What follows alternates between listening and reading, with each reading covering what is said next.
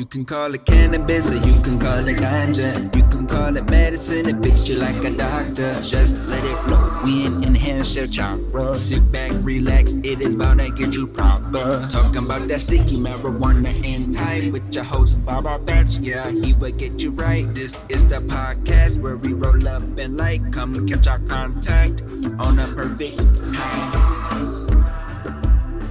All right, and welcome to The Perfect High. I'm your host, Baba Fats, and today we have the beautiful Miss Pop Areeya here today in the studio.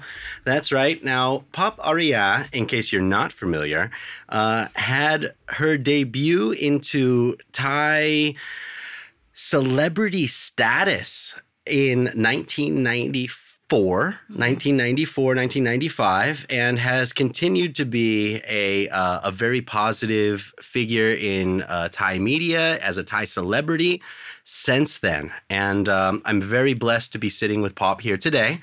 And Pop, how are you? Hey, I'm really, really happy to be here. Right? I'm really happy you are here. Yeah. So Pop, just to let our viewers know a little bit about who you are and what you've done. Since you were introduced to as the Nong Sao Thai, 1994. I was born in Ann Arbor, Michigan. Okay. My parents were, my mom from UTIA. Okay. My dad's from Trang, so they're both Thai. So any question about me being half this and half that, I'm half UTIA and half Trang. Okay. So I am fully Thai, but my parents were getting their graduate studies in the States. And because of cold Michigan winters, I was born, young 24-year-old kids. So they came back when I was about one. And I've been living in Thailand for about only 5 years. And then I went back to the U.S., after this political thing happened, like 6th of October, many bad things happened. Kun Prabhat Panya Chatrak was a very big influential person in that. One of my personal role models here in Thailand. Yeah. And a guy I love a lot. And they went into the forest because of the communist threats. Yes. That never happened. Uh-huh. Propaganda from the... Well, I've personally spent a lot of time with Kun Prabhat. Mm-hmm. And he was a very active member in the communist movement during that time. I can't speak to what his personal position was in there. Mm-hmm. And there was a huge threat from the communists through there. When all these guys, they hid up in the hills. They were ostracized in Thai society as, the devil of Thai society. But he really fought for the people. And that's why he was even, given his last name. He's a really good guy. I think the word, because I studied journalism and I really love words. Words have meanings and people define them differently. When people label you, like, Miss Thailand, they expect something. Right. But, after a certain age, I don't really want to be just that. There is more. I mean, that my human world, my social world I've been through, I've been very successful. I made a lot of money doing these kind of stuff. But now in this kind of natural world that I've discovered, it's people who are, in that time, same communism. The word communism is a commune. Right. It was a commune. Right. It is not the full word of communism that it means that, China, and Mao Zedong or something terrible, Vietnam, and the invasion. Those things are, words have been... up. That's propaganda that has been, put out through the 60s, 70s and whatnot, the red communists and the segregation, segregation in society. It meant a lot more in the United States during that time than it did here. It was a bad word. It was a bad word. We have many bad words, right? And words are now we're in a CP culture. Oh, yeah. Right? Yeah, be careful with your words. Your words have meaning. There was a story about this one guy who was supposed to be a host of Jeopardy and executive producer.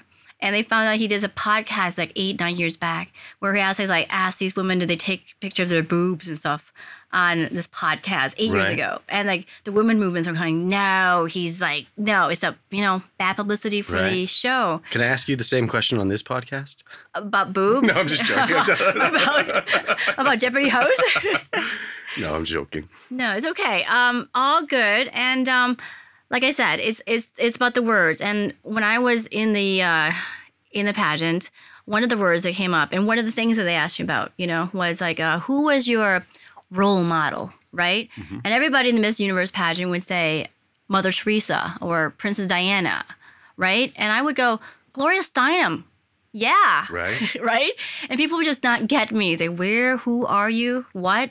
She, I mean, Ms. Magazine, you know, the liberals, you know, I mean, but the word feminism came up and people had a really bad understanding. Are you a feminist? Like, do you burn bras? Right. Are you against men? Uh-huh. You taught their you know, their weenies off? It's like, no, whoa, you know, extremists, mm-hmm. extreme views. That's sure. been happening because we have stigmas and we have shame for certain words. Right. Right. And these how we are controlled. Well, there's a certain word that has a lot of stigma behind it. Yes. There's a word that has been a very bad word here in Thailand. And I've heard it once or twice in my past. Okay. It's called, get this, ganja. Oh. Have you ever heard that word used in Thailand? You know what? I like bands and people who with long hairs, hippies and dreadlocks. Yes. Right. And beards. Yes. And beards. Don't forget the beard. Right. Because you're going natural. It's part of the... you know, ganja is an amazing thing. And I think it's one of the great herbs out there. It's just not the herbs, you know, but right now it's getting a lot of press. It's like sure. It's like green tea, you know, this is a green smoke, the green, yeah, the you know, the trend that's going on. Mm-hmm. And I understand that this is a huge trend. Everyone wants to make some money out of it. Sure. Yeah. And for me, who has been in the public eye for so long and have advertised many things in my life, that was a big lie. You know, I'm a lie promoter. I'm a professional bullshitter. Right. I mean, if you really want me to go there, yes. Yeah. You know, and after a certain age, I want to just like be real. And I think that's what really the world needs right now. Mm-hmm. Some more realness. And one of the realness that people really need to know is like, these are just plants. Like you said it once, it's a plant. It's a plant, exactly. And why is it being criminalized for, since Richard Nixon, you know, president when I was 1971, when I was born, you know? Mm-hmm. Dick, what a dick, yeah. You know? What a dick move to do. I mean, he also privatized hospitals and stuff like that and healthcare. So people had to go like, out on their own. Right. It wasn't like European healthcare. And it was like capitalist to the max, right? Yes. You're out on your own. And look how, can I use the word fucked up in this Absolutely. World right now that we are in because of all that, you know? And seeing that and also seeing the generation before us, you know, the hippies, mm-hmm. you know, the hipsters. Well, they're different ideas. And when we met and when we did that thing with Bai, you mm-hmm. know, first trip for you to Bai, right. me on your motorbike, you know, right. with Highlanders on it. So I'm thinking, Easy Rider. Hello. Yeah. Yes. Yep. Right? Yeah. Easy Rider. Yeah, what a great, Dustin great Hoffman, film. Peter Fonda. Oh, that was one of the best films ever made. This was made before we were born. It was 1967. Yeah. Right? So many good things came in that time. Absolutely. You know, so many good things. Right. Why was it? I mean, even like, if you want to see the difference between the generations, like the Beatles before they went to India and after they went to India. Sure. Big difference. Huge difference, yeah. Different sounds, different mm-hmm. things, more natural. Right. Right? Yeah. Connection. And remember, the Beatles weren't the first ones nope. to go to India, all right? The first real mm-hmm. Band to go to India and have this psychedelic sort of experience. The Beach Boys. The Beach Boys. Yeah, they made it there before the Beatles. It's because they're in California. It's because California is a hipster place to be.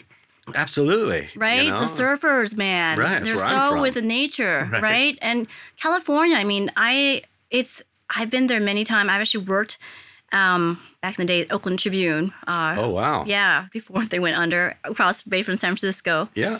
And it is just a place where they eat sushis and everybody's doing yoga and health conscious. Mm-hmm. Who are these people? They're not regular American. I'm from Michigan, so right. like, whoa. Well, all those people in Oakland, they all moved to Berkeley now. Yes, but, which is cooler. They're but they're there. They're doing mm-hmm. it. So yeah, cannabis is, you know, obviously here on the show, you know, the perfect high. Mm-hmm. We are cannabis oriented and cannabis focused, you know, and, you know, there's been a lot of great things that have happened mm-hmm.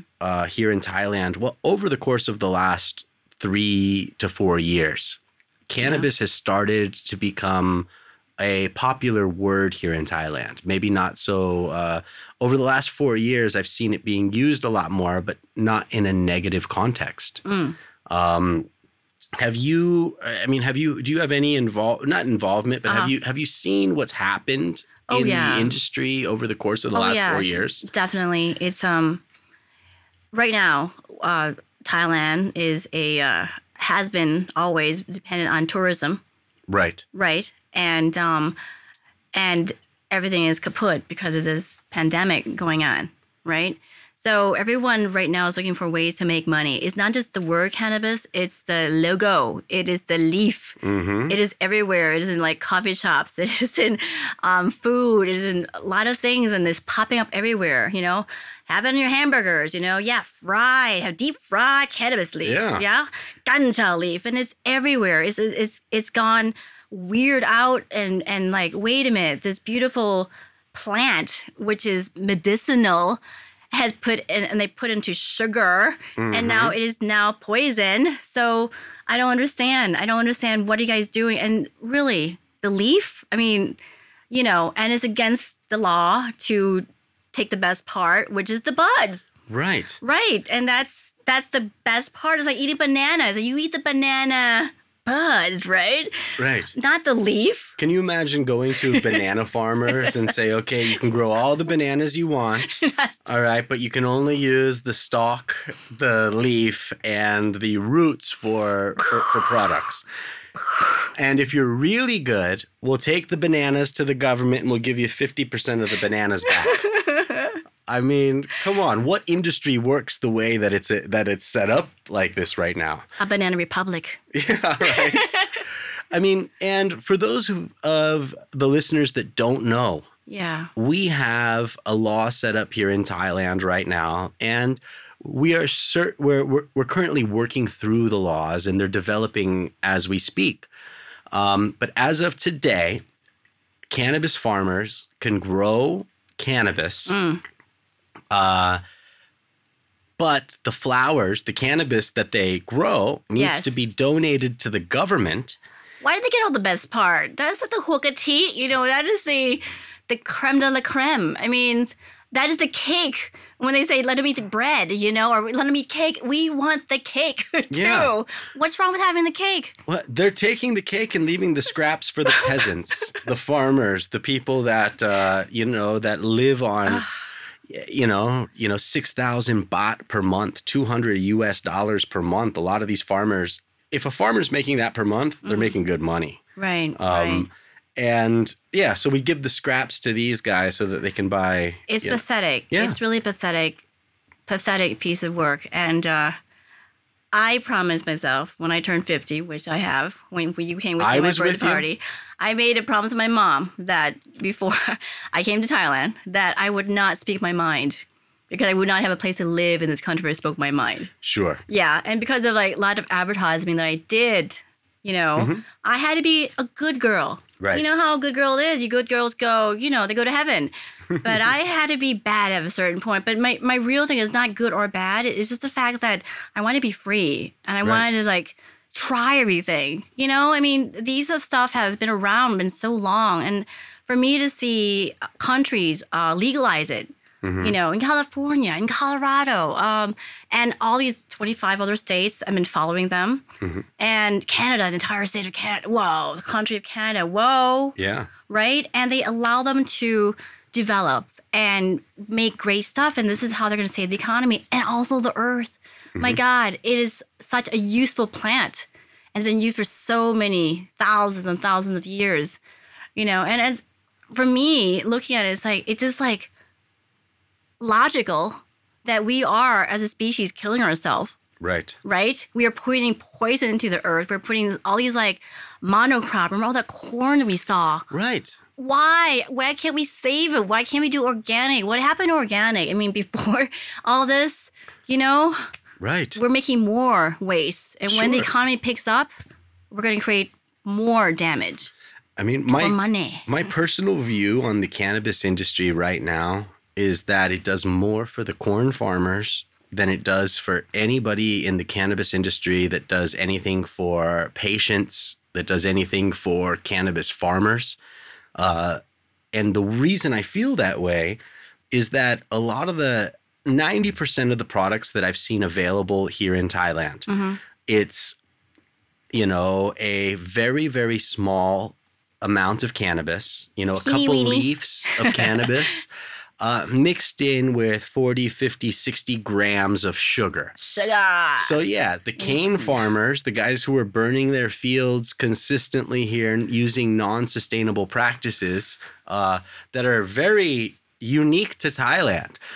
Because one of the biggest cane producers in the world, Brazil, has now made it illegal to burn their crops, and they are implementing sustainable cane farming practices.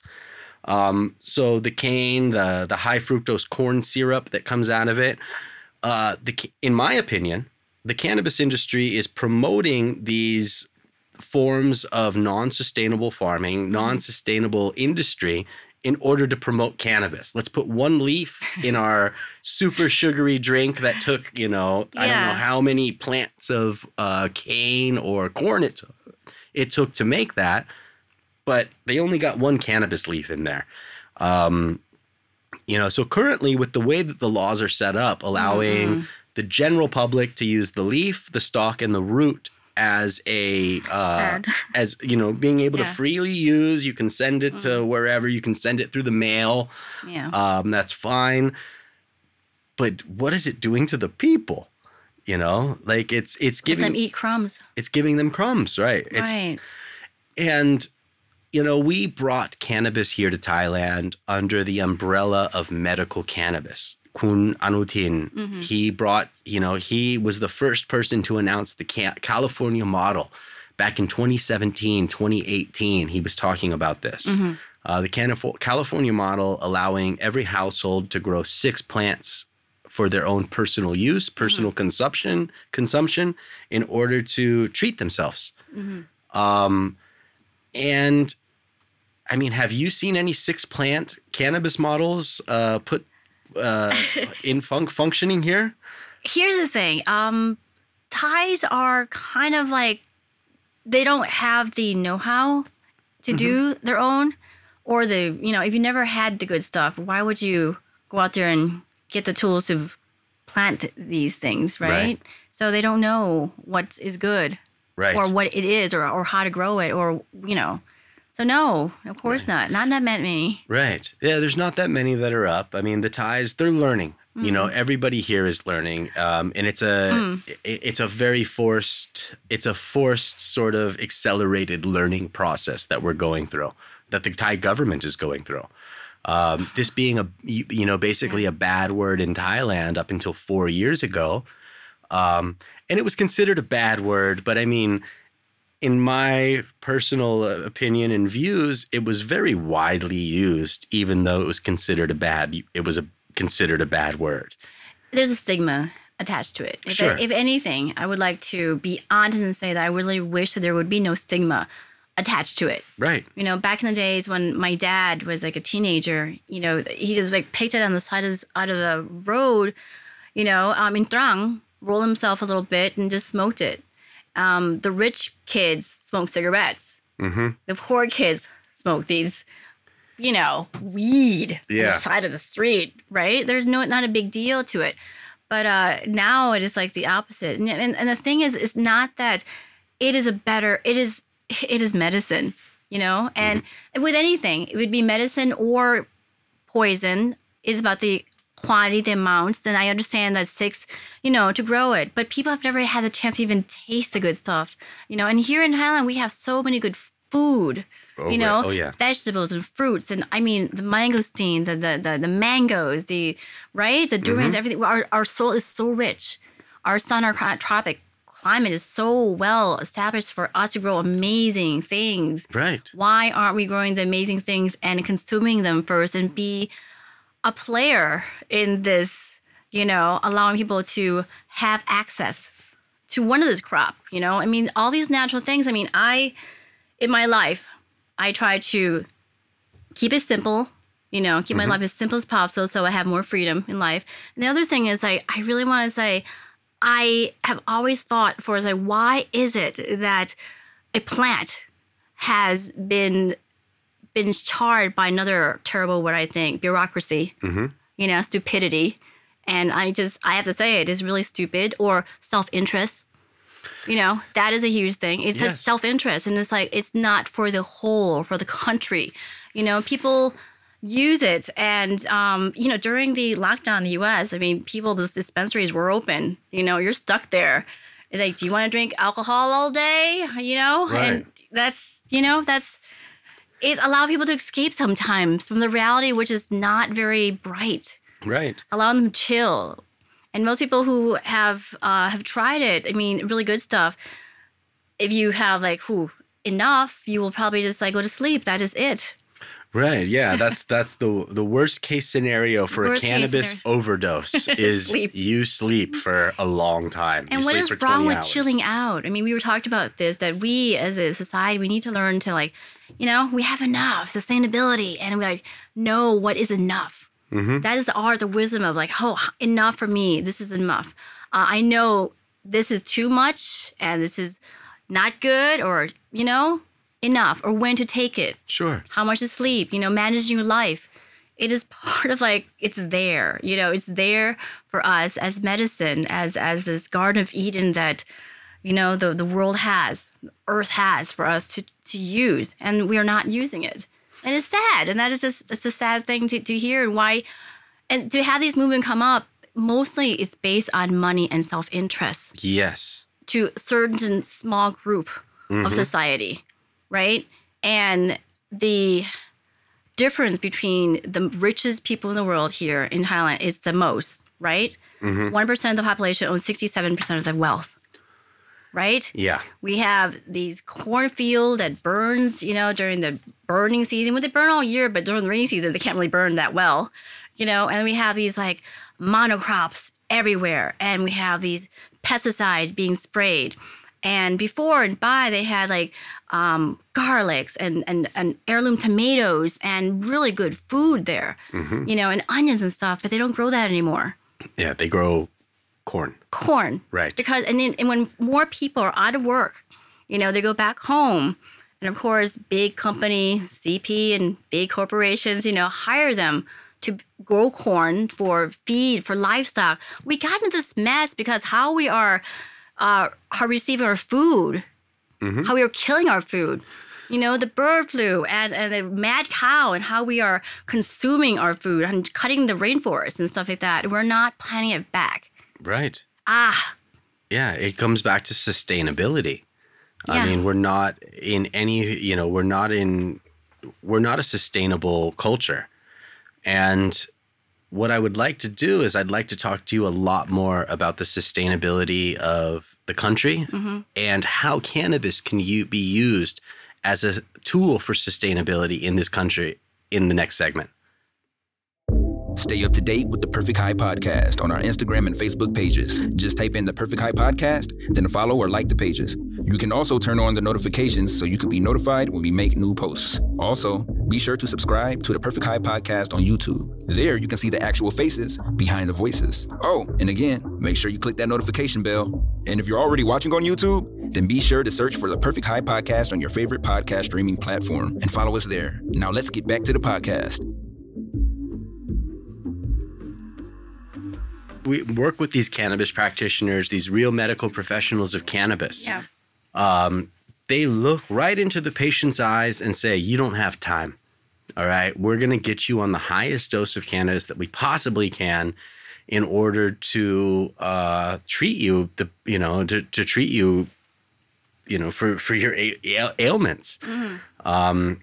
And they're very aggressive with it. A lot of times it's a shock to the patients even, because these patients are going, well, they're sort of on the fence about, is cannabis good, is cannabis bad? And these medical practitioners come in and they're full force with it. They're trying to get these people onto the Rick Simpson method, which, you know, I'm not a medical practitioner myself. I've worked with a lot of patients.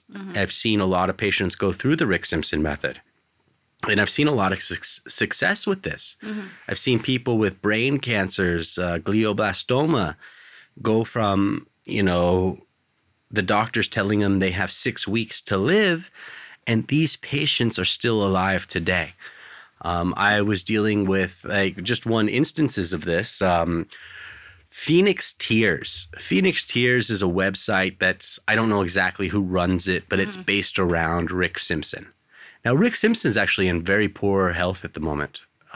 He suffered a stroke about 4, 5, 6 years ago, and has been recovering his health ever since. He hasn't been in the public eye in a while now. But the Phoenix Tears got in contact with me, told me that there was a patient in the area I was living at the time, and that this patient was a 3-year-old boy with glioblastoma. Now, glioblastoma, I might be pronouncing it wrong. I think I'm getting it right. It's a cancer of the... It's a tumor. It's a tumor or a cancer in the brain. And they're very, very aggressive. They grow very fast. Now, this 3-year-old boy at the time, his mother was a nurse at a hospital in this country. The country that I was in at the time, it didn't have legal cannabis was not readily available.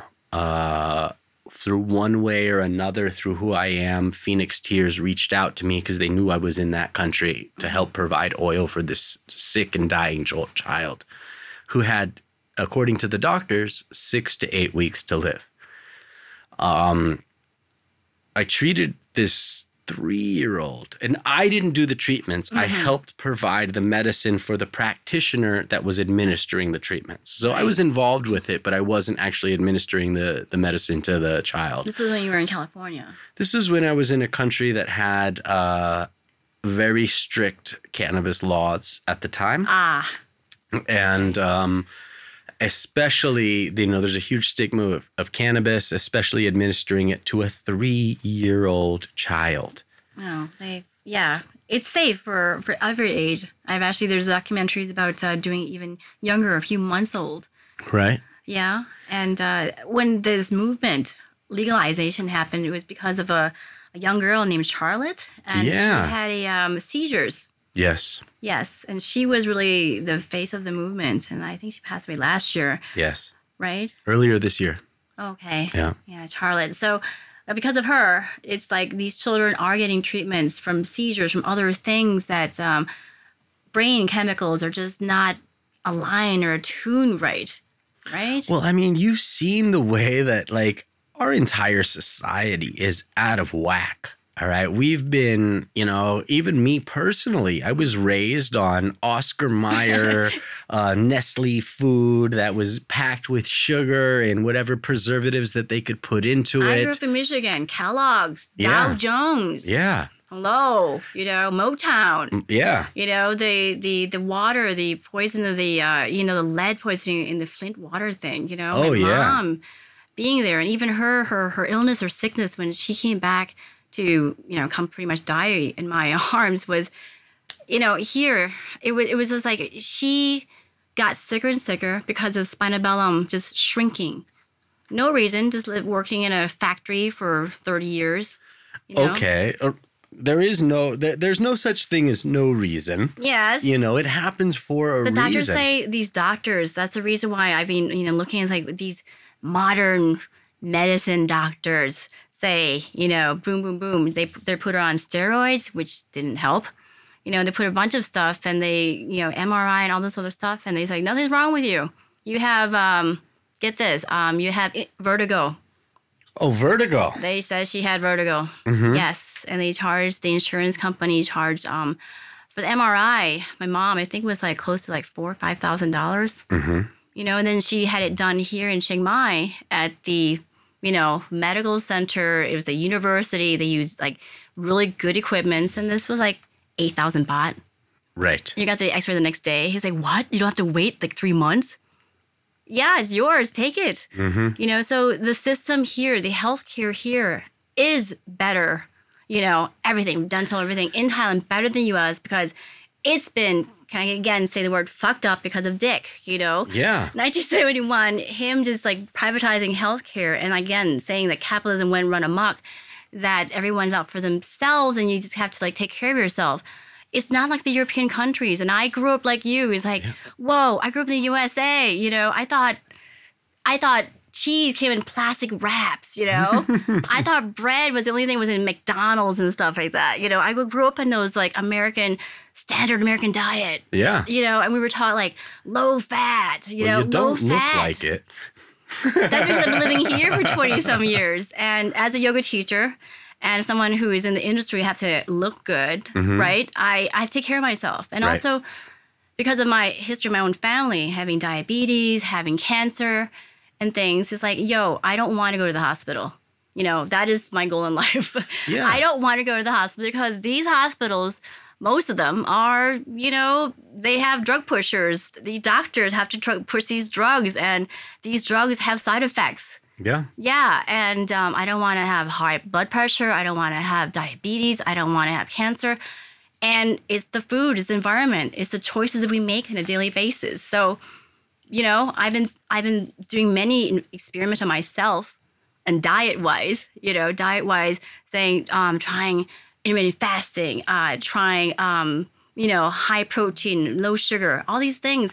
And there was one point when I was just like not even taking meat for many years. Okay. My period went away. I thought, whoa, I'm going through menopause fast, you know, right?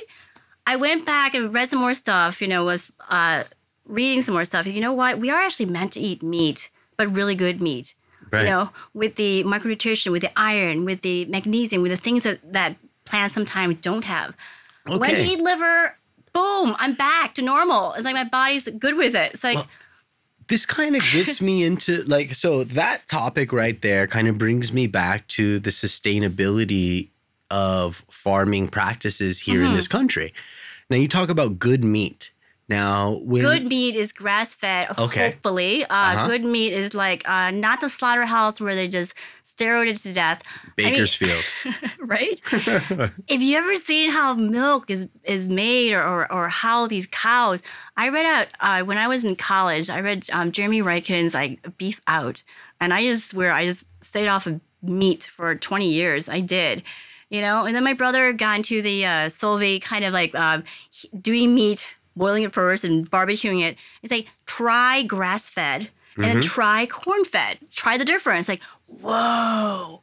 Yeah. It was the first time trying it. It's like, you know, there is a difference. It's like how we're feeding our animals, and we're feeding them junk. Because of what? Because of, let me say it, okay? It's because of profit. Yes. Profit. 100%. Profit base. So now, profit-based economy is not good.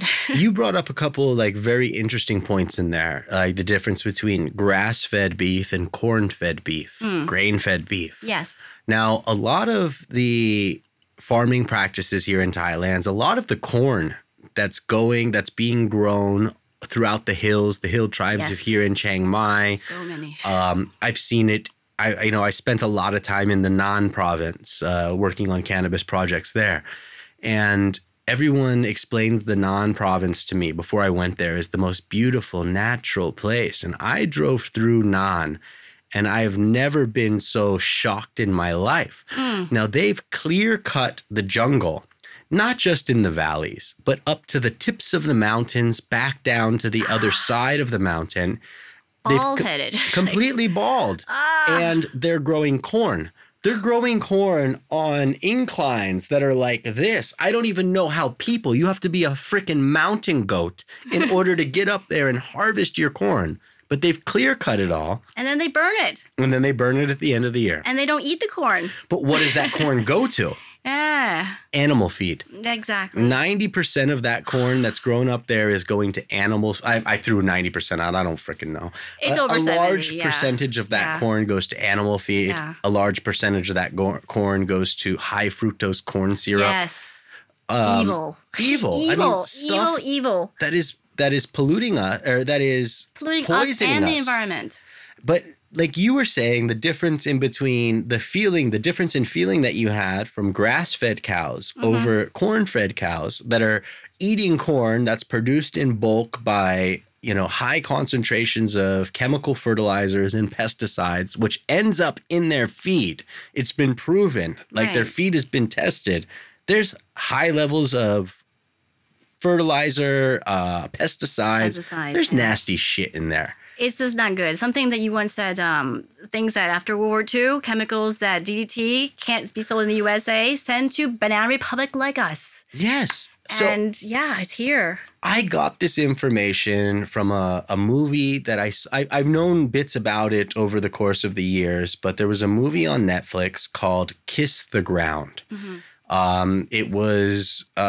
Woody Harrelson is the main presenter in this, and it brings you out to meet a bunch of very interesting people. Mm-hmm. But they specifically talk about how chemical fertilizers were introduced to the Western world.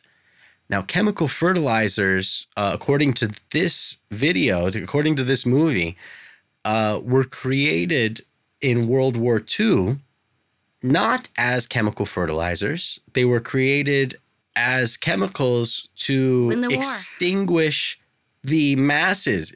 They were gases used in the gas chambers. Evil. Killing people. Oh, so hard. Concentrated, it kills, they killed millions and millions of people with this concentrated version of this stuff. They reformulated it after the war. Well, they couldn't kill people anymore. So what do we do? Oh, well, hey, it happens to grow plants. But it's still poisoning the people. I bet you there's been more people killed with these chemicals after World War II than before World War II or during World War II. These chemicals that we're putting out in the world right now is disgusting. In the movie, they talk a lot about the desertification of certain areas, and they show a map that shows places that used to be lush jungles, lush farmland that has been changed into deserts. Right. Now, they didn't focus on Thailand at all. Thailand's just one country of many. But I'm witnessing this happening here in very, very, on a very big scale with the hill tribes, with these people that have been conned into growing corn, dumping tons and tons of chemical fertilizers onto these fields. And every year they need more chemical fertilizers in order to produce the same crop.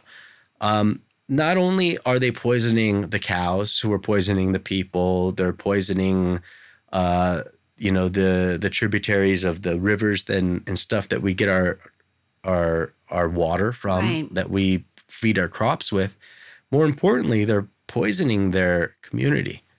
I spent a lot of time up in the Nan province. I'm quite sure that people are getting more cancer. Absolutely. Well, autism, chemicals and parts of our body we're not supposed to be taking in. Ban Luang in Nan. Ban Luang is probably, it as of Thailand, it has the highest cases of cancer in Thailand. They come from Ban Luang. Oh. Coincidentally enough, they also produce the most corn. In Thailand. Wow. Geez. Yeah, wonder why. It's a coincidence. Is that coincidence happening? Corn and cancer. Well, this has been, you mentioned a company earlier, and I'll bring them up in this. And we have a company like CP. Mm-hmm. We have other very big conglomerates here that are focusing on the mass production of these crops. It is a corporation. As a corporation in a capitalist world, your end thing is profit. Yeah. Mm-hmm. Our world is really, again, fucked up because of this basis, profit-based society where we don't really care about anything else except profit.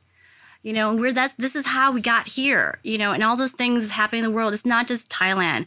It's the heating in certain parts of the world, burning in certain parts, floods, and a lot of many things because of the many things that humans put into our own body and the environment because of profit.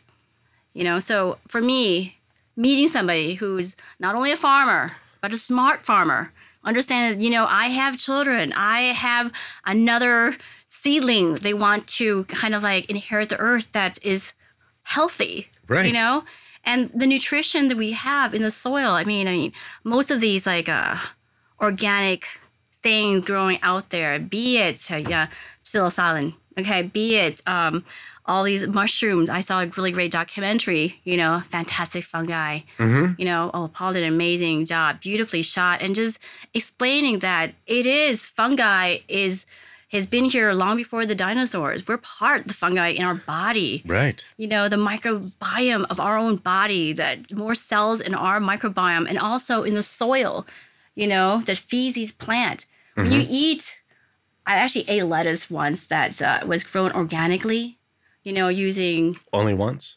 Yeah. Well, because it was comparatively, like both of them. One was like hydro and one was organic, using...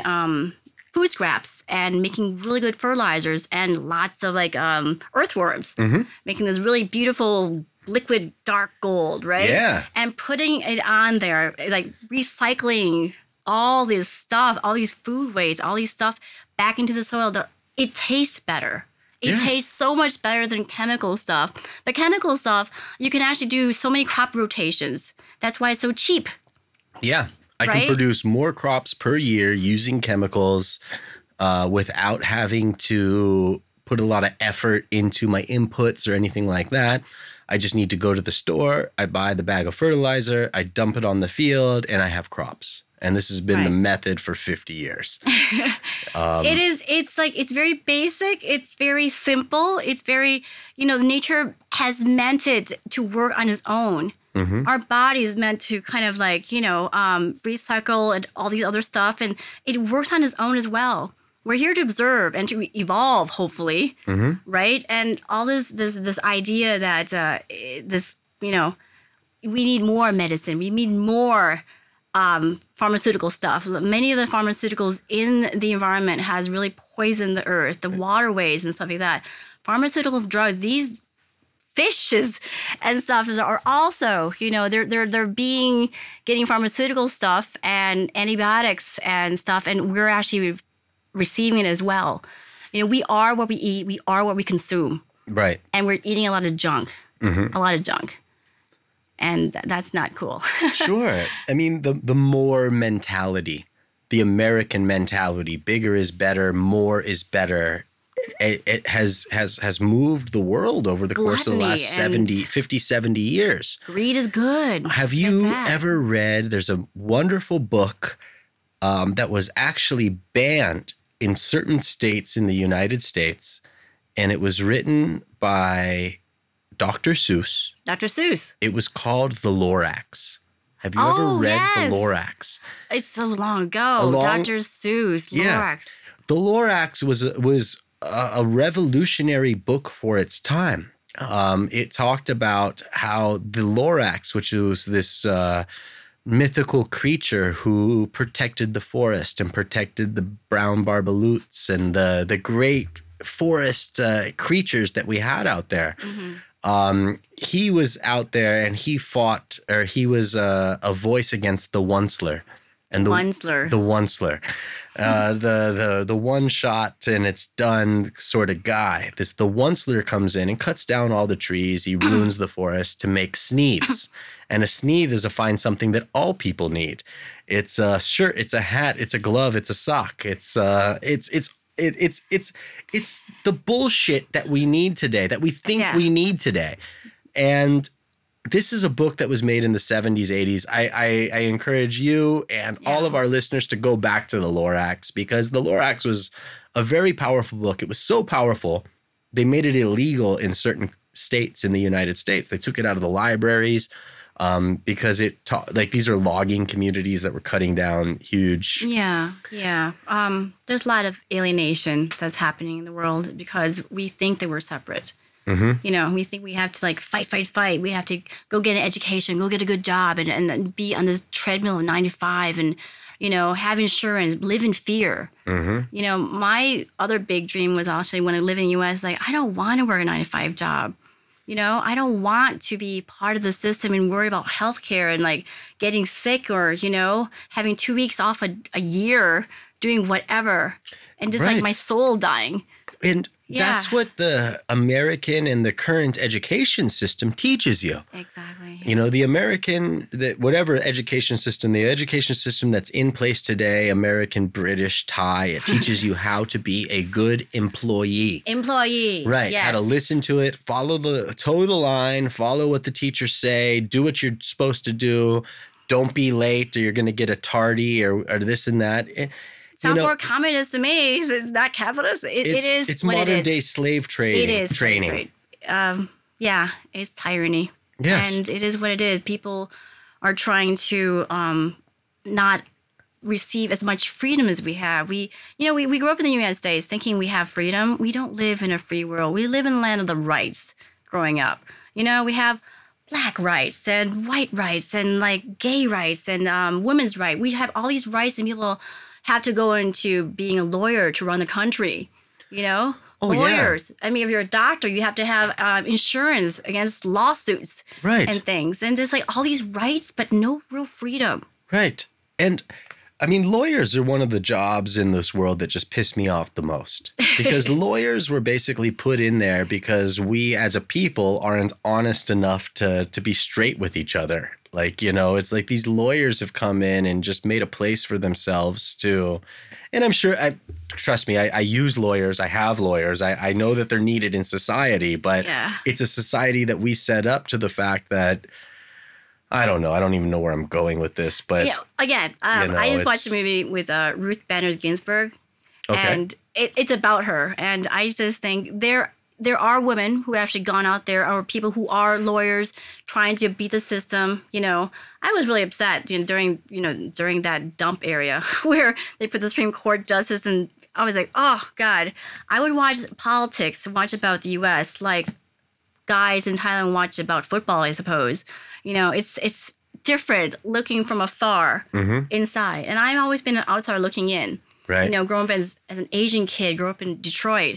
And now being more really sometime American than Thai. But I don't know what this society is and this separation that we have, this label that we have that, you smoke ganja or, oh, you're a farmer or you're a communist. Right. You know, when I was in the pageant, I once even said, was asked, who was your favorite author? And this guy named Saw Suolak, and he wrote, right? I just loved it because he wrote in English and wrote about democracy, about Thailand history. And my uncle, I remember him saying, don't say that. He's a communist. You can't say this, you can't say that. So my mouth was shut for a long time for many reasons. You know, I mean, I had to do many things that make a living, I suppose. Mm-hmm. You know that, but your soul also die if you don't find your true calling and also this connection with community. And I miss that. Right. You know, the community that is like, hey, you have to choose the best stuff for your body. Yo, you have to manage yourself. Yo, it's like, why can't we have more connection? Learn to grow, learn from the earth, be farmers, be smart. You know, we depend so much on capitalism. We depend so much on modern society, on everything. We're so matrixly logged in to everything. And we measure our value and our worth to how many likes we have or, how many followers, are we an influencer and things like that, or how much money, how chic, how cool. And I see that right now, Thailand's suffering, as the entire world is suffering, and then I was like, hey, this plant. And not just only cannabis, but also mushrooms, cleaning the oil spill on the famous fungus video. I was like, whoa, that's really cool. And, the connection within our brains that is turned on the microbiome in our stomach, that these bacteria and viruses and all these stuff inside ourselves already, in the soil as well. We need to just allow Earth to have enough nutrients, right? And cannabis is one of the plants that it grows, so it's a weed, so it grows fast. Right. And it's one of the tools that we can use to start healing our earth, not healing our people, not healing from the doctor's perspective, but healing our earth. Cannabis is a huge bioaccumulator.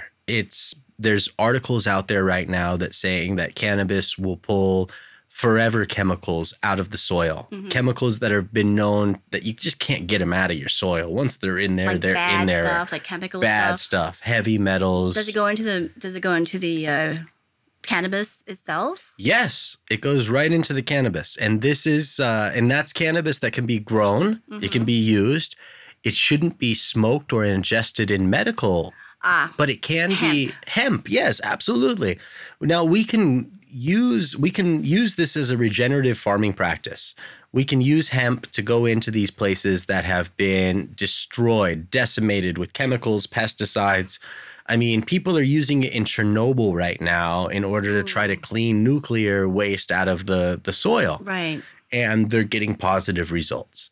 So cannabis can be used as a great tool. Okay, so if we go in, we have a nasty place that is we have a place that's been completely decimated by chemical farming practices, stuff like this. We can use cannabis to clean up that soil. Now, we can't go and use that cannabis as medicine, but cannabis has a more beneficial aspect than just medicine. Now, the hemp fiber is more sustainable than any aspect of the medicinal plant. CBD, THC, yeah, it's the new hot words, all right? Right? But at the end of the day, if people don't have CBD and THC, society's going to keep going on. Of course. Right? I mean, and maybe not as happily as it could be with THC and CBD. But regardless of that, we are still going to need everyday consumable products that can be produced by hemp. And what we're going to do is we're going to talk a lot more about the industrial hemp market when we come back from this next break. Stay up to date with The Perfect High Podcast on our Instagram and Facebook pages. Just type in The Perfect High Podcast, then follow or like the pages.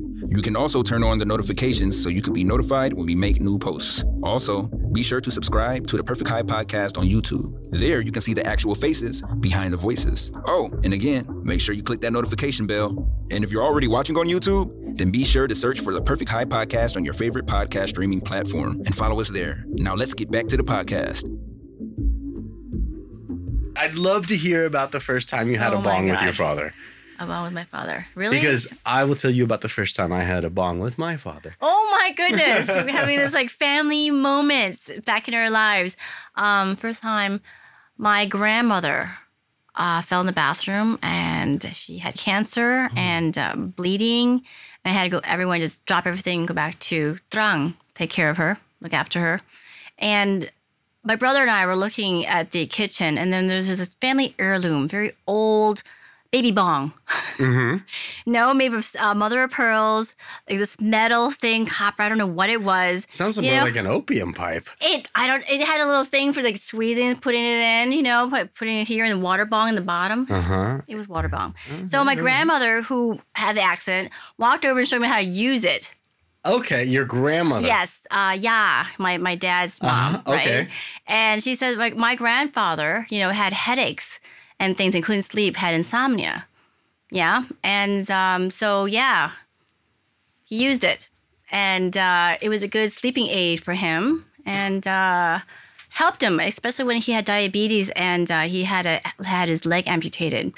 It was really tough. And just the oil, just the stuff, everything about the plant has helped me looked after my family, my grandparents, my mom and dad, especially even now, allow them to enjoy the moments they have in life. Right. Feeling good and happy. So what's wrong with that?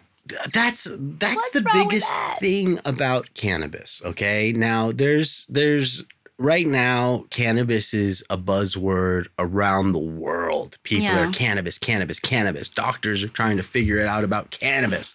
Which cannabinoid specifically attacks which cancer?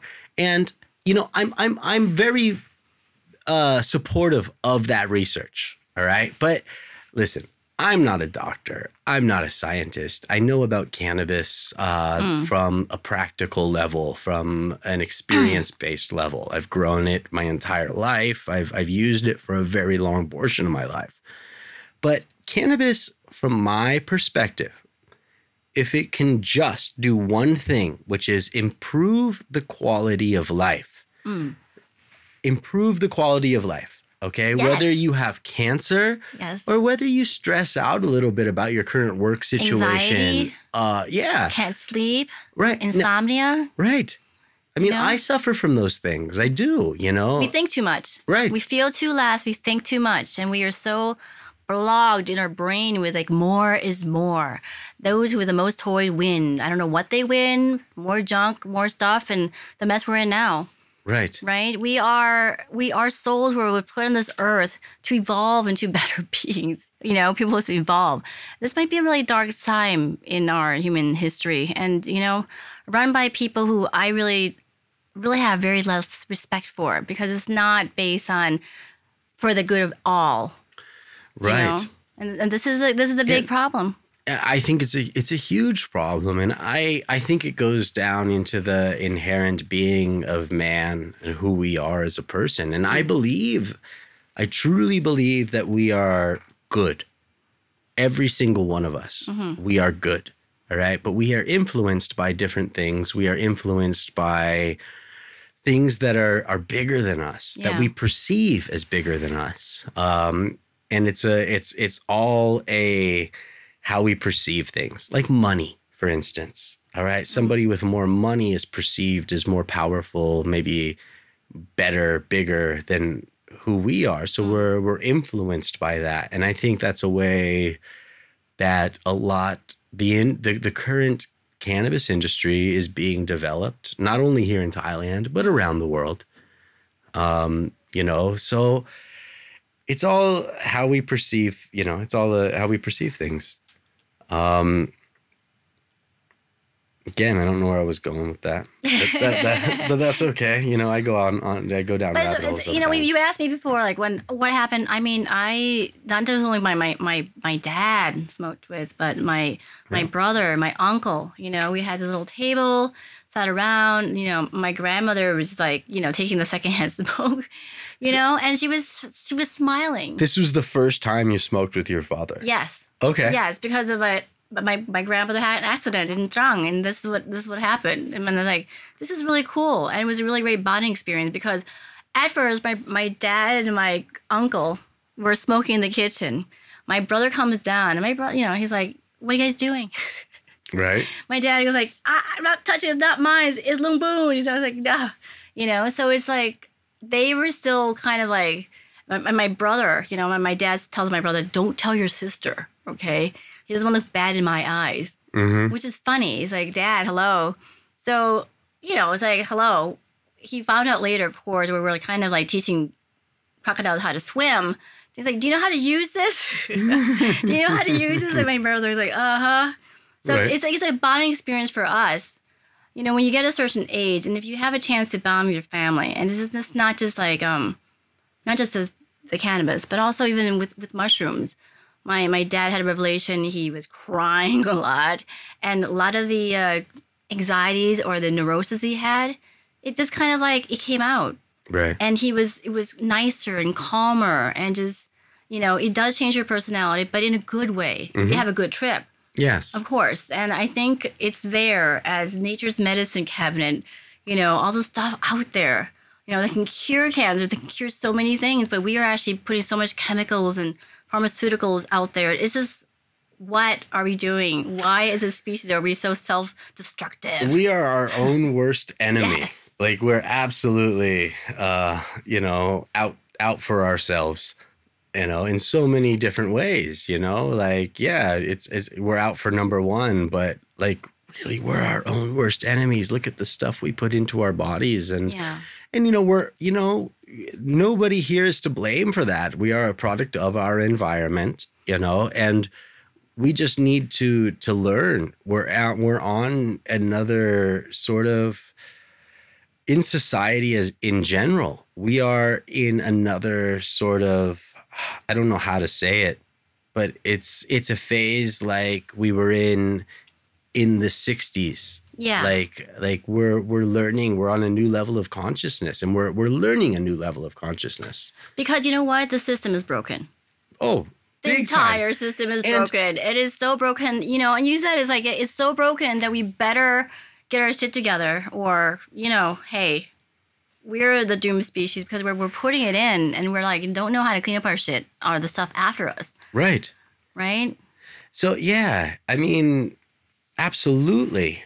Like, but we're sort of like I was saying, we're shifting consciousness at the moment. Mm-hmm. Like our system is broken. Yes. But you and I grew up, or I mean, let me speak for myself, not so much for you, but I grew up trying to be supportive of this system, to try to understand how this system works. And, you know, I grew up trying to, you know, with a firm belief that this system is the way to go. After all the thousands of years we've had to develop as human beings, this system must work. Look at this. Look how advanced we are.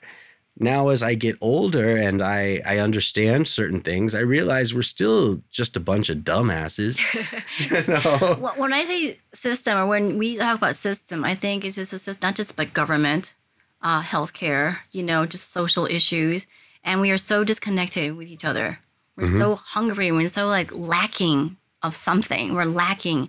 And also there's just a lot of anxiety, lots of frustration, neurosis happening, and people don't really know how to get out of that prison in their mind, you know? And really, we have to think less. We have to feel more. We have to chill out. Right. What better is there than out there? It is out there for our, you know, to clear ourselves, to take care of ourselves, to hopefully even cure many things that we put in there that's poisonous. Right. Exactly. We need to chill out. All right. We have built ourselves up as the biggest and best and most advanced species on the planet. All right. We've proved the concept. All right. It's done. All right. We're there. All right. We're the top of the food chain. Right now, I'm of the belief that we need to chill out. We don't need to construct a new system.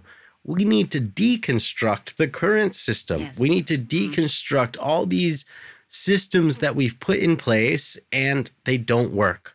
All right, let's just throw our hands in the air and admit defeat.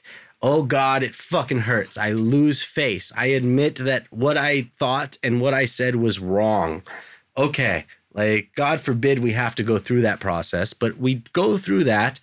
And we deconstruct sort of what's been happening. I mean, it gets to the point of deconstruction. If you see or delusion out there, I mean, if the illusion is, you can see it, and to see the illusion, sometimes you have to like get out of your own reality, I guess.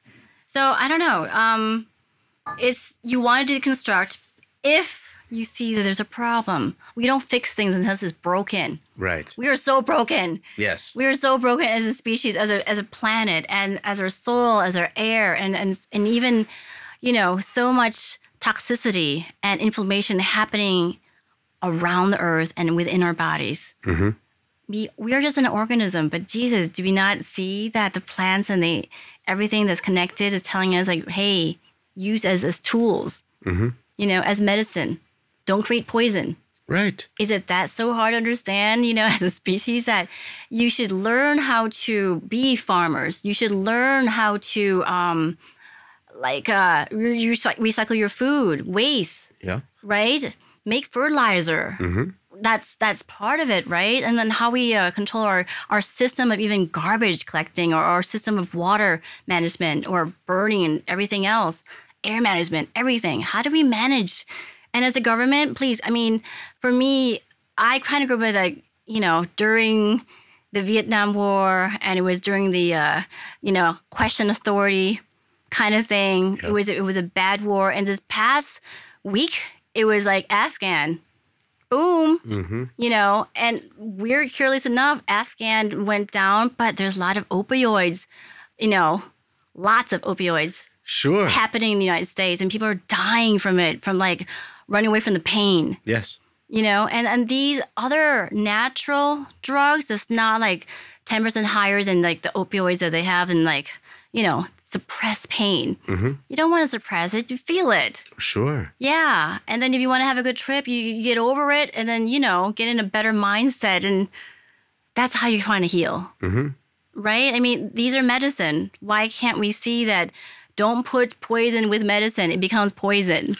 Right. You know, and that all, you know, goes back to what I've been preaching about sustainable farming practices yeah. and trying to make, you can't make medicine with poison. Like it doesn't work. It yes. hasn't worked on every front out there. Why do we think it's going to work on the cannabis industry? You know, it's definitely, it's not. And, you know, that's why here at Cannabis Agronomics, we're pushing for sustainable growth with the industry. We can't grow cannabis like we're growing corn. And we can't be making cannabis products that require more sugarcane and cannabis, yeah. or more sugarcane and corn than they require cannabis, because it's, you know, it's bad for the soil. It's bad for the soil. It's bad for everything. It's bad for us. Against everything that we are trying to prove with the cannabis industry. We're taking these products and we're adding 25 milligrams of CBD into this product, which is a nominal amount of CBD isolate. Does it work? I mean, just only the isolate? Okay. I mean, for me personally, and I've done the math on it, I forget the exact equation, but at my slender, slim body weight, I require 150 milligrams of CBD per dose. If I'm taking pure CBD, I require 150 milligrams of CBD. So if I have the option of buying 25 milligram products, I need to drink 6 products. I need to have 2 liters of soda or whatever they mix it in with in order for me to get 1 dose of CBD. So, I mean, what we're doing with this, it's a joke. It's an absolute joke. It's taking CBD and saying, oh, this now we're adding CBD to this product. It's making it healthy, but really it's giving you diabetes. It's promoting all the bad practices that we grew up with and feeding you lots of sugar and number one drug. It is the number one drug. It's sugar. In fact, sugar should be regulated more than CBD. Yes, indeed. You know, like I know that diabetes, sugar is responsible for countless deaths a year. CBD, I think we're still waiting on our first like CBD overdose. Can you overdose on this kind of stuff? I'm sure if you ingested more than your body weight of CBD, you could die off of it. You know, or if you were on your way to the store to buy CBD and you got ran over by a car, would that be a CBD related death?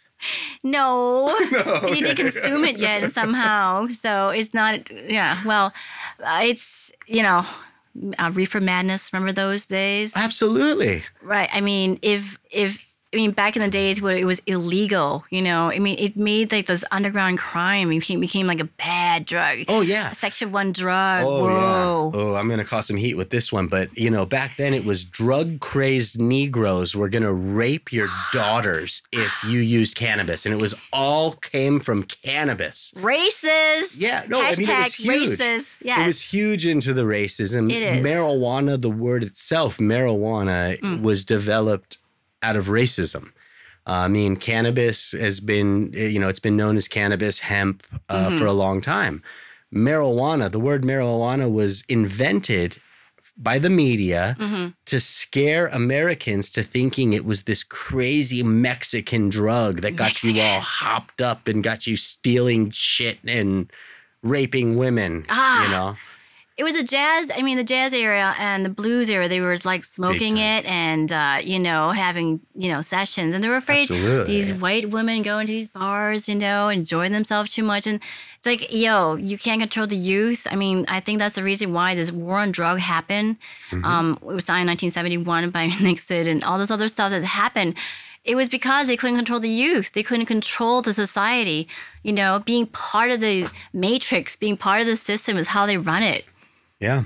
Control. You know, and God damn. I mean, it's a fucking plant, for Christ's sake. It is like, just a plant. Like, can you imagine if we were having this conversation about tomatoes right now? Like, oh, yeah. If it makes you feel good. Right. And, you know, they can control happiness. They will like tax it, you know, and it's easy to grow. Right. How do you tax it? How do you make money from it? And, you know, you can actually see from, you know, where you're standing, how people are making money. How do you make money from something as a weed? I mean, that's my biggest issue in this industry is how do we justify making money in this? Like, because like, you know, I come from the medical perspective. Yeah. In a perfect world for me, you know, everyone would be able to grow their own cannabis. Yes. They'd be able to grow it within the community. They wouldn't need outside investment into their cannabis farms. They wouldn't need to put their product on the market so that everybody in the world can mm-hmm. try their cannabis products. They would grow cannabis for their household. They'd grow it for their community. They'd grow it in a natural, organic, sustainable way that they can make good cannabis products for their household. Right. Like, and if that was the case, like, you know, no one would be making money off this product, you know, no more than we're making off of any other vegetable. But it doesn't take much mm-hmm. more to grow cannabis in a field outdoors than it takes to grow any other crop in a field outdoors.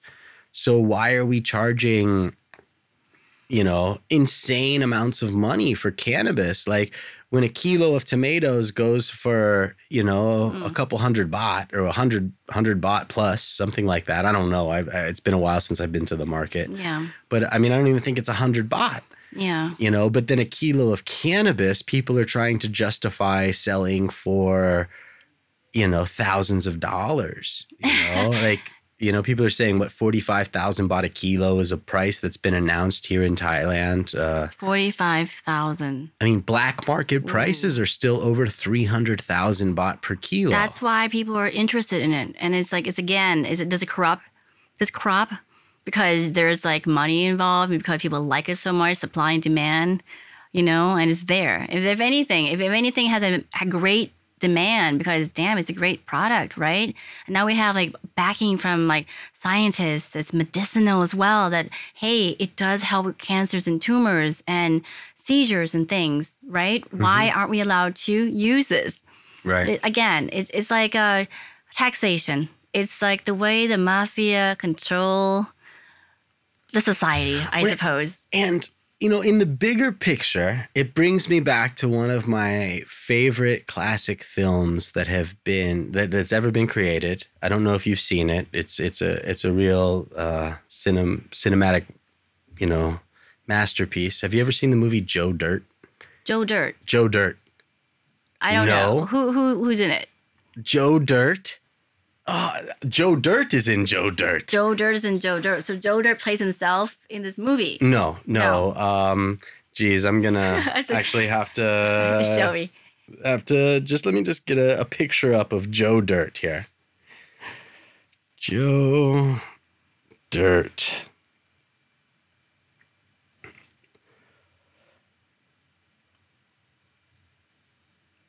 Hold on one second.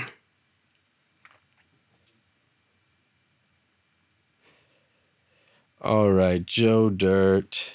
Here we are. Let me show you a quick picture here. I'm getting all these messages in. Joe Dirt. This gentleman right here, Joe Dirt.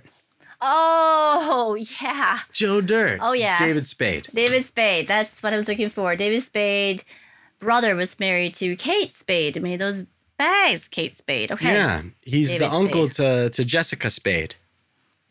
Yeah. She didn't do much with her life. Okay. But,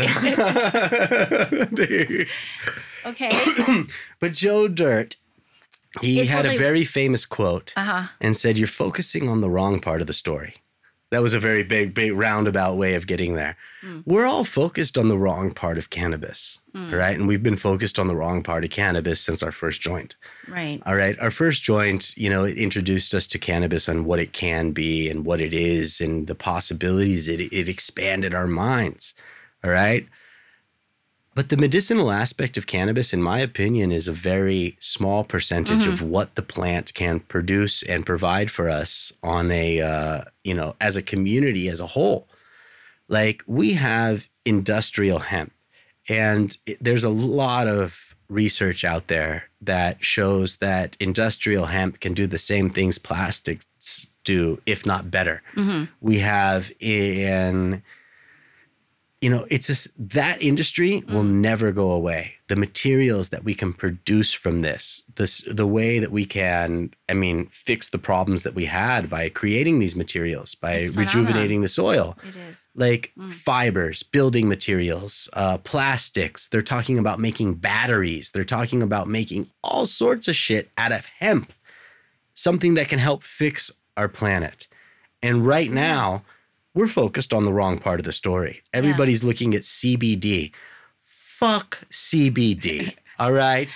CBD is great, all right, wonderful. It's anti-inflammatory and this and that, and these fucking companies are exploiting CBD and making the entire cannabis industry look bad. They are taking CBD. We talked about this. They're mixing it with sugary drinks. They're mixing it with shit that's going to kill you anyways. You're still going to die. Maybe you're going to die like, you know, 100th of a percent slower than you were before. But, you know, it's not going to make any real effect in your life, taking 25 milligrams of CBD a week in your sugary drink, you know. And I feel that it's taking away from everything that cannabis can really become. It can become a real medicine, all right? CBD, THC, the rare cannabinoids that are out there. The industrial hemp industry that our country is poisoning itself in plastics and smoke and shitty fucking farming practices. Hemp can be a huge tool in saving our earth, in saving who we are as people. But let's make a fucking CBD Coca-Cola. You know, like, let's make more fucking corn and sugar. Yeah. You know, I'm sorry to get so, you know, I get animated about it. No, it's something that's good to be passionate about. And I think this movement, there's this thing that you are doing. I mean, as a person... I don't usually go around like talking about this and then trusting, of course, your knowledge and trusting what you're doing is really good, not just for, you know, for yourself, for your family, but for the environment, you know. And it's something that is like you've been growing up in California and everyone grows there, right? And everyone had a chance to understand what farming is. So you have all these knowledge and stuff. And, you know, I actually met this young guy who's been following you. And he's like, you know, he's just so cool that does this and this. He's like, I want to do branding. I want to do this. And he wanted to grow hemp because he's into diving. He's like, do you know how amazing it is to go scuba diving with hemp material? And say, how good is it for the environment? And I'm like looking at him, I was like, whoa. I've gotten high and gone scuba diving before, and it's fucking amazing. But yeah. So. Yeah, I think, you know, I so support people like this. Like, I really want these people to come out and make their brands and find their specific interest with cannabis. Like, I'm sorry to even cut you off there, but it's like, okay. You know, I was just thinking about getting high and going scuba diving. I got excited. It's beautiful. I mean, everything your senses are enhanced. I mean, there are many things, but I think also the big thing is it allows you to chill. And we're in a society where it's like, wake up in the morning, you know, take your coffee. It's like, okay, it's like legalized meth in a way, you know? Sure. We're on. We don't know how to chill.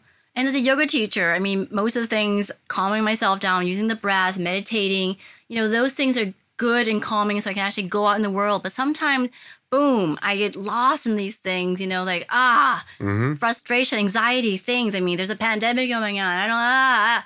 And all these stuff is in my head. I don't know how to get it out. Right. you know, and it also helps you chill and just, you know, that's what we need. More chilling. Yes. I mean, this is a country where Sabai Sabai is almost like a national anthem in a way. Sure. Right? We're a tropical country. We grow amazing fruits. We're some of the best in the world. Yes. Our soul is amazing. Right. You know, and it's like, why can't we adopt or adapt, buy, and grow amazing products? Mm-hmm. That this planet is like not just only just for the environment, for the soil, for us as a species. It can allow us to save us as well. And, you know, just hearing this fight, it's like, you know what? Gandhi had to fight the British with that salt thing, remember? Mm-hmm. The salt. And the United States, remember, it was formed because of the Boston Tea Party tax. Oh, yeah. Remember those things? It's always about power, about people who are holding on to power, thinking this is a tool for power. It's like, it is not cigarettes. It is not alcohol, which those things need to be taxed. You know, and who owns these stuff, right? And they need to control it. Mm-hmm. But this you can't control. And that is why, really, it is out of control. It's dangerous. It is. So we need some control. We need, we're doing good here? We're doing great. All right. But yeah, we need some control over this. But do we? I don't know. That's the basic thing is, even I saw you making soils or even teaching your own children how to compost. Yeah. Yeah. And it's just basic things, recycling things rather than having landfills. You know, it's responsible farming. It's responsible. And it's like allowing. And I once even asked you, it's like, how long does it take for the soil to come back to be alive again, to not to be a dead soil? It's like 5 years. Here's the thing with tropical country. We're kind of like, you know, we think short term. Right. You don't think long term. It's right. Like, we want money now. Yeah. Quick profit. Right. And yeah, to get things back going, you know, from basically a chemical dump, which the farms are now, back into a healthy, living, fresh, organic farm. It takes a lot, you know, but it's possible. We are absolutely, it's possible. Absolutely. You know, we do live in a lush tropical jungle. And you know, if we were to just turn off the world right now, you know, if no one came to Chiang Mai for the next year, everybody walked out of Chiang Mai for the next year. Yeah. We came back a year later, it'd be hard to find Chiang Mai. You know, the jungle would overtake. We can fix these soils by we can accelerate that process through certain farming methods and getting this going, but you know, that's the way the world is very much like our own body. It'll fix itself eventually. Yes. And, you know, even if it has to expel a certain species or a certain virus, it'll do it and it'll fix itself, you know. Hopefully we can still be here for that process though. Yeah. Yeah. Hopefully. Yeah. So there's a couple things that I need to go over and I don't know if we need to restart the time here. You had 30 minutes on that, right? Restart the time. We'll cut this piece out. Mm-hmm. Go for it. Stop. Yeah, you're at 30 minutes. I knew you were saying 30 minutes. Is 30 minutes your max or can we keep talking? I think you can. You think you can? Like last time you talked like 40 minutes. Okay. But the video cut off, no? Not cut. Okay. Not cut. Okay. All right, cool. So there's two more things I want to touch on before we leave. Mm-hmm. One thing is I promised you something that I have not delivered yet. And it was telling you about my first experience smoking weed with my father. Uh-huh. All right. And like smoking weed with my dad for the first time. Now, I knew my dad smoked weed for a long time. I found his weed when I was in fourth grade. I found his weed like on top of the refrigerator. How old were you? Fourth grade. I don't know how old you are in fourth grade, like nine, something like that. Right. And I found his weed on top of the refrigerator. It was in like a hockey puck I remember him getting the hockey. It was like a fake hockey puck that he got from a game that we went to. Mm. And like, I remember I was on top and this was like the weird thing I was looking for a bunch of things to mix together. We were trying to make a new drink that made you feel high. And this is like fourth grade. So I'm mixing like Crystal Light with Crystal Light with Kool-Aid and stuff like that. We wanted a new drink like Jolt Soda or something. Okay. And while looking for that, I found my dad's weed on top of the refrigerator. And I was like devastated for like half a day because I had just gotten out of the DARE class. Do you remember DARE? Oh my God. Drug Abuse Resistance Education. Like, oh my God. It was like, this is your brain on drug with a frying pan with the egg. Oh yeah, yeah, remember yeah. That? This is your brain on drug. I remember the frying pan thinking, that would make a really good omelet. Yeah. I mean, hey. It like, made me hungry. Like a pow. Yeah. Yeah. What kind of war on drug is this? It was war on poverty. It was war on people who, like, it filled up the people in jails a lot in that system. That's another subject in itself. You know, incarceration. Yeah. That, whoa. So, yeah, I mean, that was my, like, very American upbringing. And, you know, my dad sat down with me and he told me, he goes, listen, you know, cannabis is not what the DARE books and the DARE officer told you it is. Oh, my God. And even then I'm looking at him like, Dad, like I just had a whole group of professionals telling me that this shit's bad. And okay, yeah, a used car salesman, know better than them. Okay. You know, but it took me a while to it actually didn't take me too long. It took me like that night and I was like, hold on. I'm trying to make a concoction of Jolt soda in there. Like, why don't you try some weed? So not too much after that, I got a chance to try cannabis for the first time. Actually, it wasn't the first time like I was with cannabis. A friend of mine, like me and a friend, we found like his older brother's stash. Right. So like we didn't know how to roll a joint. We didn't even know. So like, basically we just like took a bud or whatever was there and we tried to wrap it in paper and we tried to light the end of this thing and we tried to smoke it. And it really didn't work that well. We left defeated. But in seventh grade, it was like the first time I really got to smoke weed. It was with this kid, Matt. God, I can't remember his last name, but he was like this punk rock kid from the school. He was cool, man. He had like a fucking mohawk and all sorts of fucking mental problems. Did you feel free?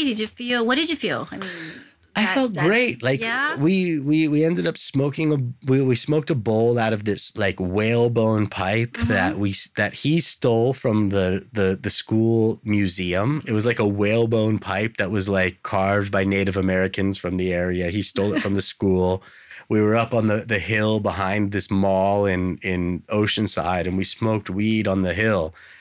And I knew from that instance, I'm like, this is my shit. This is like, my shit. I feel fucking wonderful.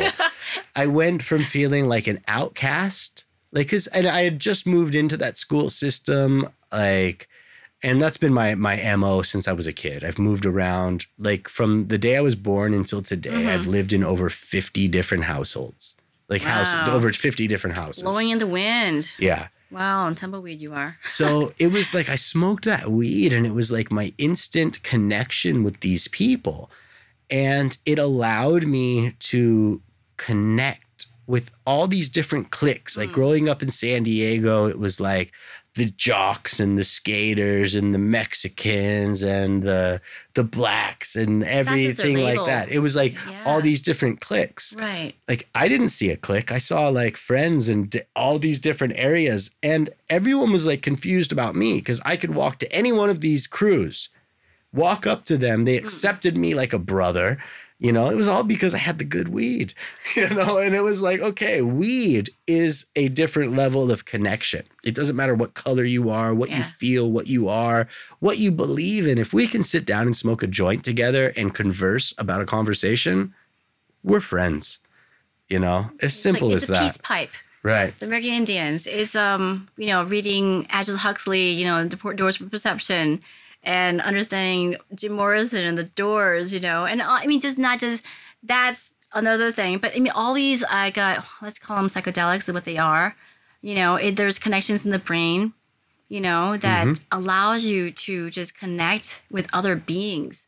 Right. And there's just no separation. I like the word you use for connection. It's like, it is that connection. Right. And that connection is, I don't know what it is. It's love, connection, understanding. You know, and sharing, you know, and that is what this community needs more of. Right. You know, less war, you know, more just love and understanding and compassion and kindness and just like kindness to ourselves, kindness to our environment, you know, choosing the best things to absorb into our body. Right. Rather just like taking all the shit that's out there. And there's a lot of shit out there. I mean, take it from somebody who's been in the advertising business in front of the camera, presenting things for so many years of her life, you know. Mm-hmm. I did it, and I know it was lies and stuff, but it's part of, like, the culture, the social norm, you know? How many likes you got? How was your value? You know, what kind of car you drive? You know, those things. And when I did Dick, though, when I did my first documentary, that was out in 2005, you know, that became huge because it allowed me to just connect with these kids, these nature again. It's like, you know what? Real happiness happens when you connect, you know, with someone or a moment. Even you telling the story about, you know, my first time with my friend, you remember exactly what happened. It was just a moment in your consciousness. It was just a happy moment. Yeah. And it allows us to be in a happy state of mind. It's like, what is wrong with that? There is no crime being committed. Like when you drink alcohol, I mean, too much of it. You're like, you know, what do you want? You know, you become loudy and rowdy, your ego. And even some chemical out there becomes very egotistical, right? This is a chill pill. This is really a chill thing to do. And again, if you're going to overdose it, you're going to fall asleep. That's pretty much it. Right, right. Yeah. So, you know, it's a wonderful drug. It's not, you know, it's a wonderful substance. I shouldn't even classify it as a drug because, you know, that's a label we give it. But it's a wonderful substance. It has great hundreds of use, hundreds. And it's like discovering coffee. And then it's like, oh, you know, and the government's saying you can only have decaffeinated coffee. You think, but why? Why can't I have all the good stuff involved with the planet itself? You know, it's our right. Right. As a species, and this planet has been around for like thousands and thousands of years in every culture that's been civilized, you know, from the tombs and even in China and even the, you know, in so many places. It's been illegal because of what? For what reason? I mean, it's only been illegal for, 70 years? Something like that, you know? Since the war on drugs, since, you know, some dumbass decided that let's make this thing illegal. They can't control the youth. They can't control their culture and the counterculture movement that happens, like, you know, in the 1960s. I mean, lots of psychedelics, lots of LSD, lots of, like, hippies hanging around, you know, making communes, community communes, and, like, really listening, understanding, like, that movement, you know? The beatnik generation, people who are just trying to don't want to be part of the system, right? And you see this happening now. It becomes now currently in Asia. Oh, sure. And in Thailand and in Burma. Well, yeah, whatever you want to call it, okay? It's happening. Yeah. Right? And it's like, hey, we have the right. We have the right to be free and to also to grow things for our health and for our family, for our community. We should connect. Yeah. So make it happen. You know, that's our focus and that's our drive. That's what we're trying to make happen. And that's what we're all continuing to try to achieve. And the fight will never stop. I hope so, because this is the right way. I mean, I don't know other way. I wish there a hope. Right. We need hope because we are such in the dark age of our generation or our species right now in time. You know, we're killing ourselves. We're putting sugar, we're putting bad things into the environment, into ourselves. We're causing so much very bad health. Most of the stuff like diabetes, blood pressure and things that we're doing is because of how we consume things. Right. Right? I mean, it's not that hard to just really learn how to manage yourself. And this plant teaches you about life itself, you know? The dirt, the soil. I mean, we are part of nature. Sure. Right? So if we understand how nature grows, it's almost godlike in a way, you know? So you, in a way, with this thing here, you know, and this face, it looks very, you know, I'm seeing Michelangelo here. I'm seeing some like, you know, some like Leonardo da Vinci and a god, and, you know, and you almost... It's an environment. The soil has microbes that helps life itself. Right. You know, these tiny microbes and so much vitamins and stuff that we need in our body. I was been taking like apple cider vinegar Yep. More so now for my microbes, mm-hmm. right? For my probiotic, all this stuff. Yeah. And it really helps with my hot flashes, believe it or not. Right. You know, and these kind of things, I was like, hey, naturopath, thing that's out there that is medicinal, good medicine without side effects. Mm-hmm. You know, I want to grow into my life in hopefully next 50 years, if I can go that far, you know, healthy, mm-hmm. with no pharmaceutical bullshit in my body, possibly, you know. Is that too much to ask? I don't think so. I mean, I don't think so. And I think you're doing a damn good job of looking after your body. We have no one else to depend on, right? I mean, right. We're the generations, like, having kids is, your kids are lovely, by the mm-hmm. way. I mean, you know, Ty and Ryan just like a little... I want to be a gun to a farmer. It's like, I think that is the most sweetest thing I've seen. And just understanding how plants are grown mm-hmm. or how to, you know, cross-pollinate or even how to use the soil again to kind of regenerate. Like, this is from a 7-year-old. It's like, hello, you're teaching about this is the kind of stuff they don't teach in school. No. And this is the most important stuff in life. Right. Right? How to take care of yourself when mommy and daddy are not here anymore. Right. And this is like the best education that you can do for your children. So become farmers, okay? Yeah. That's the best thing. You know, yeah. You know, become farmers. That's what I try to teach them. I mean, because the unit of currency from farming, mm-hmm. if we look at it, you know, one apple is still an apple. An apple has been an apple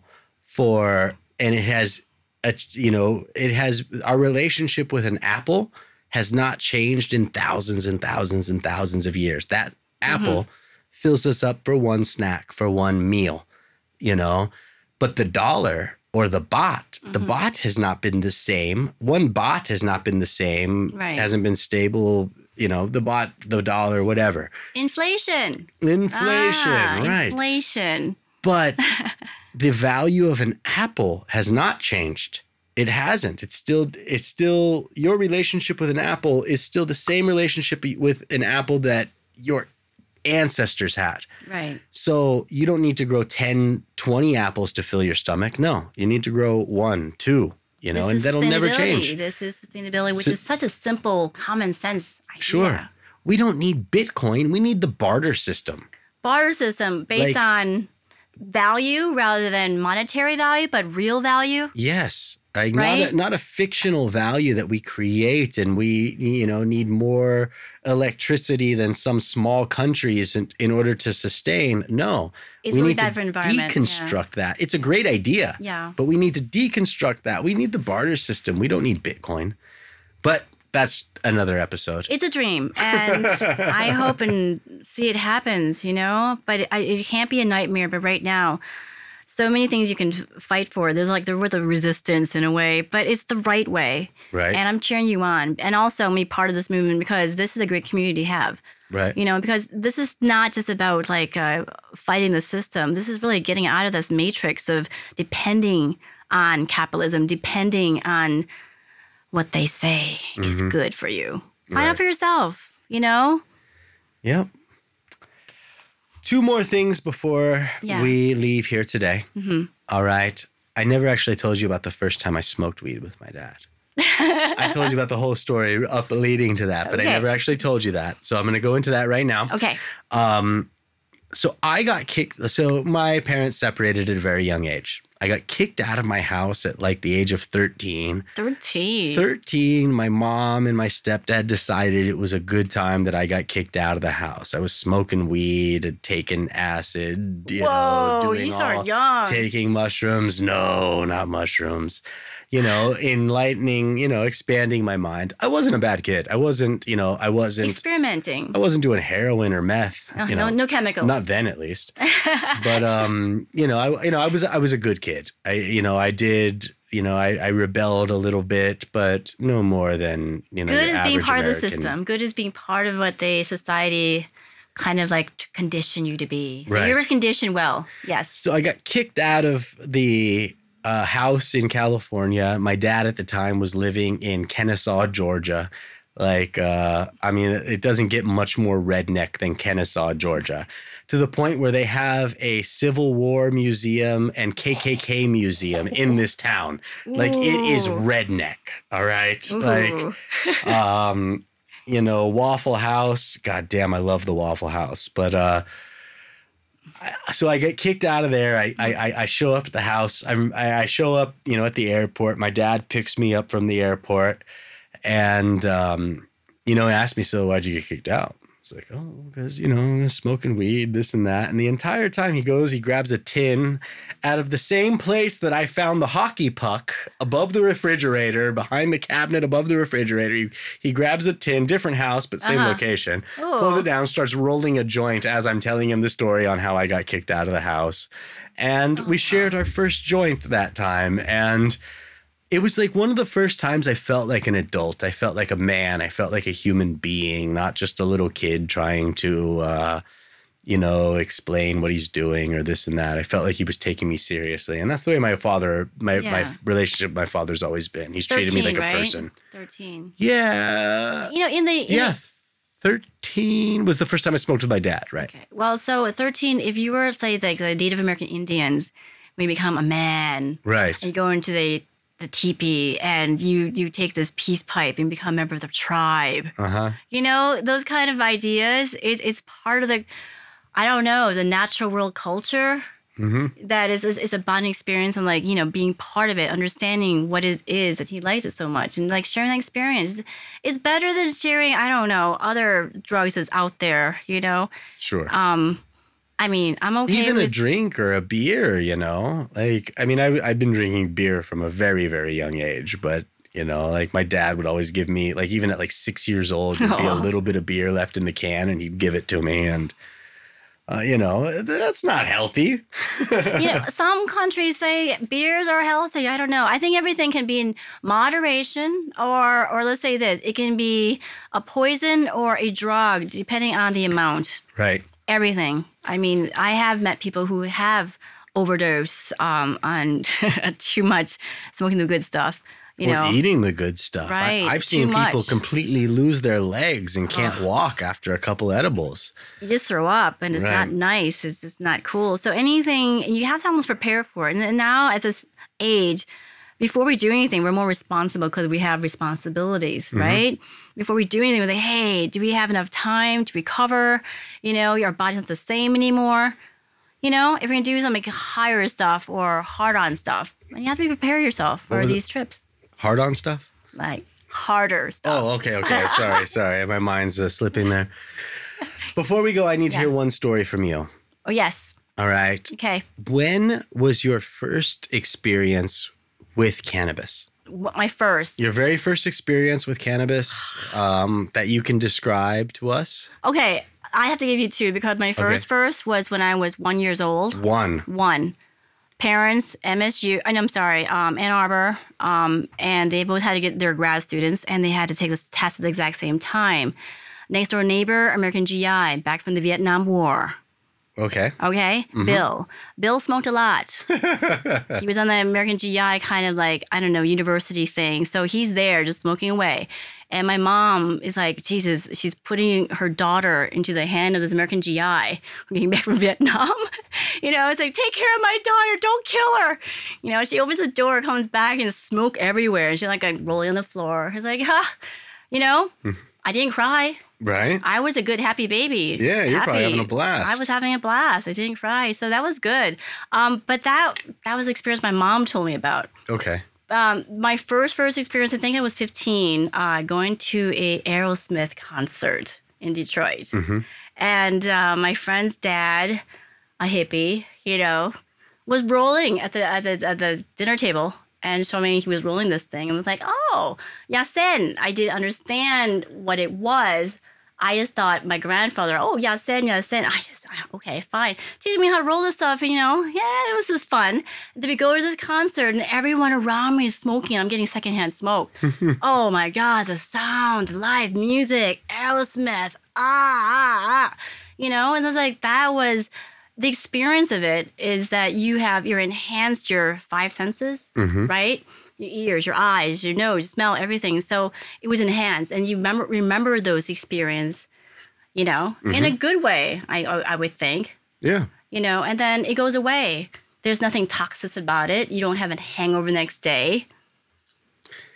Right. You know, and I mean, going to places like, you know, in my life, going to Amsterdam many times, it was like the Disneyland of all these stuff, you know, seeing that it was legal and, you know, even prostitution was legal, mm-hmm. right? But, you know, they have a way to tax them and also take care of them, make sure they're tested and all this other stuff, right?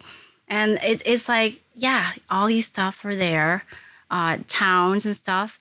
I know they don't want the crazy people using it as just a drug. It's not a party drug. It's a connection thing. Right. You know?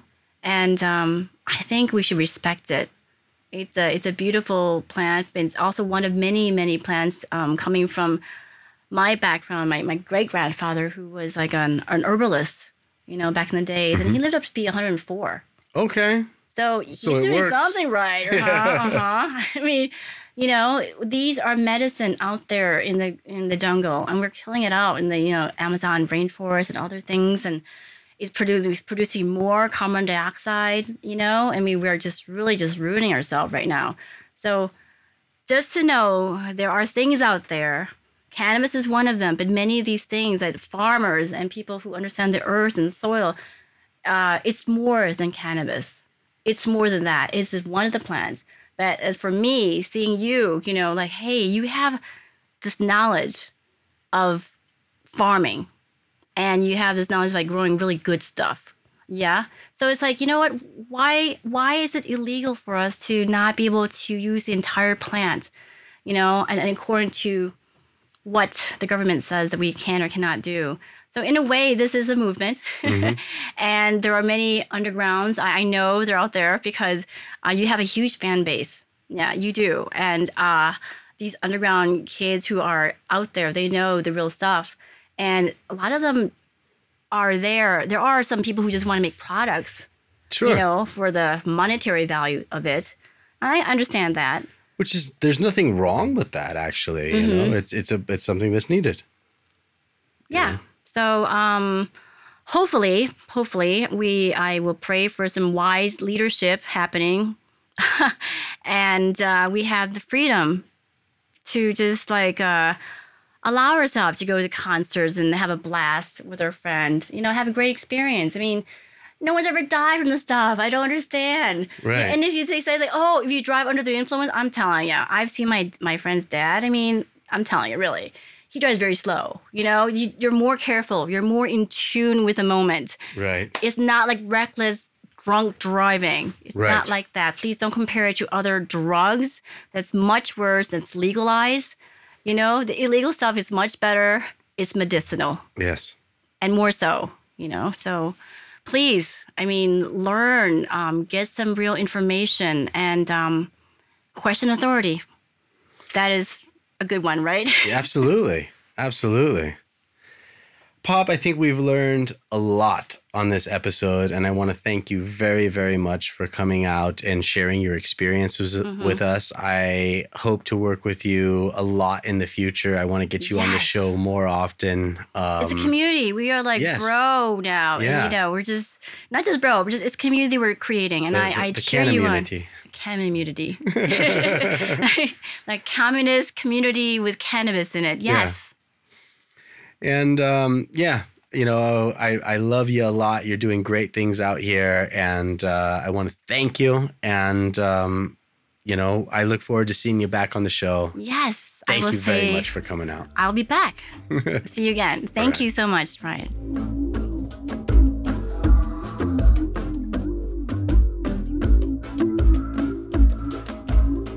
That's the end of this episode. We really hope you enjoyed, and we hope to see you again. This is the Perfect High Podcast.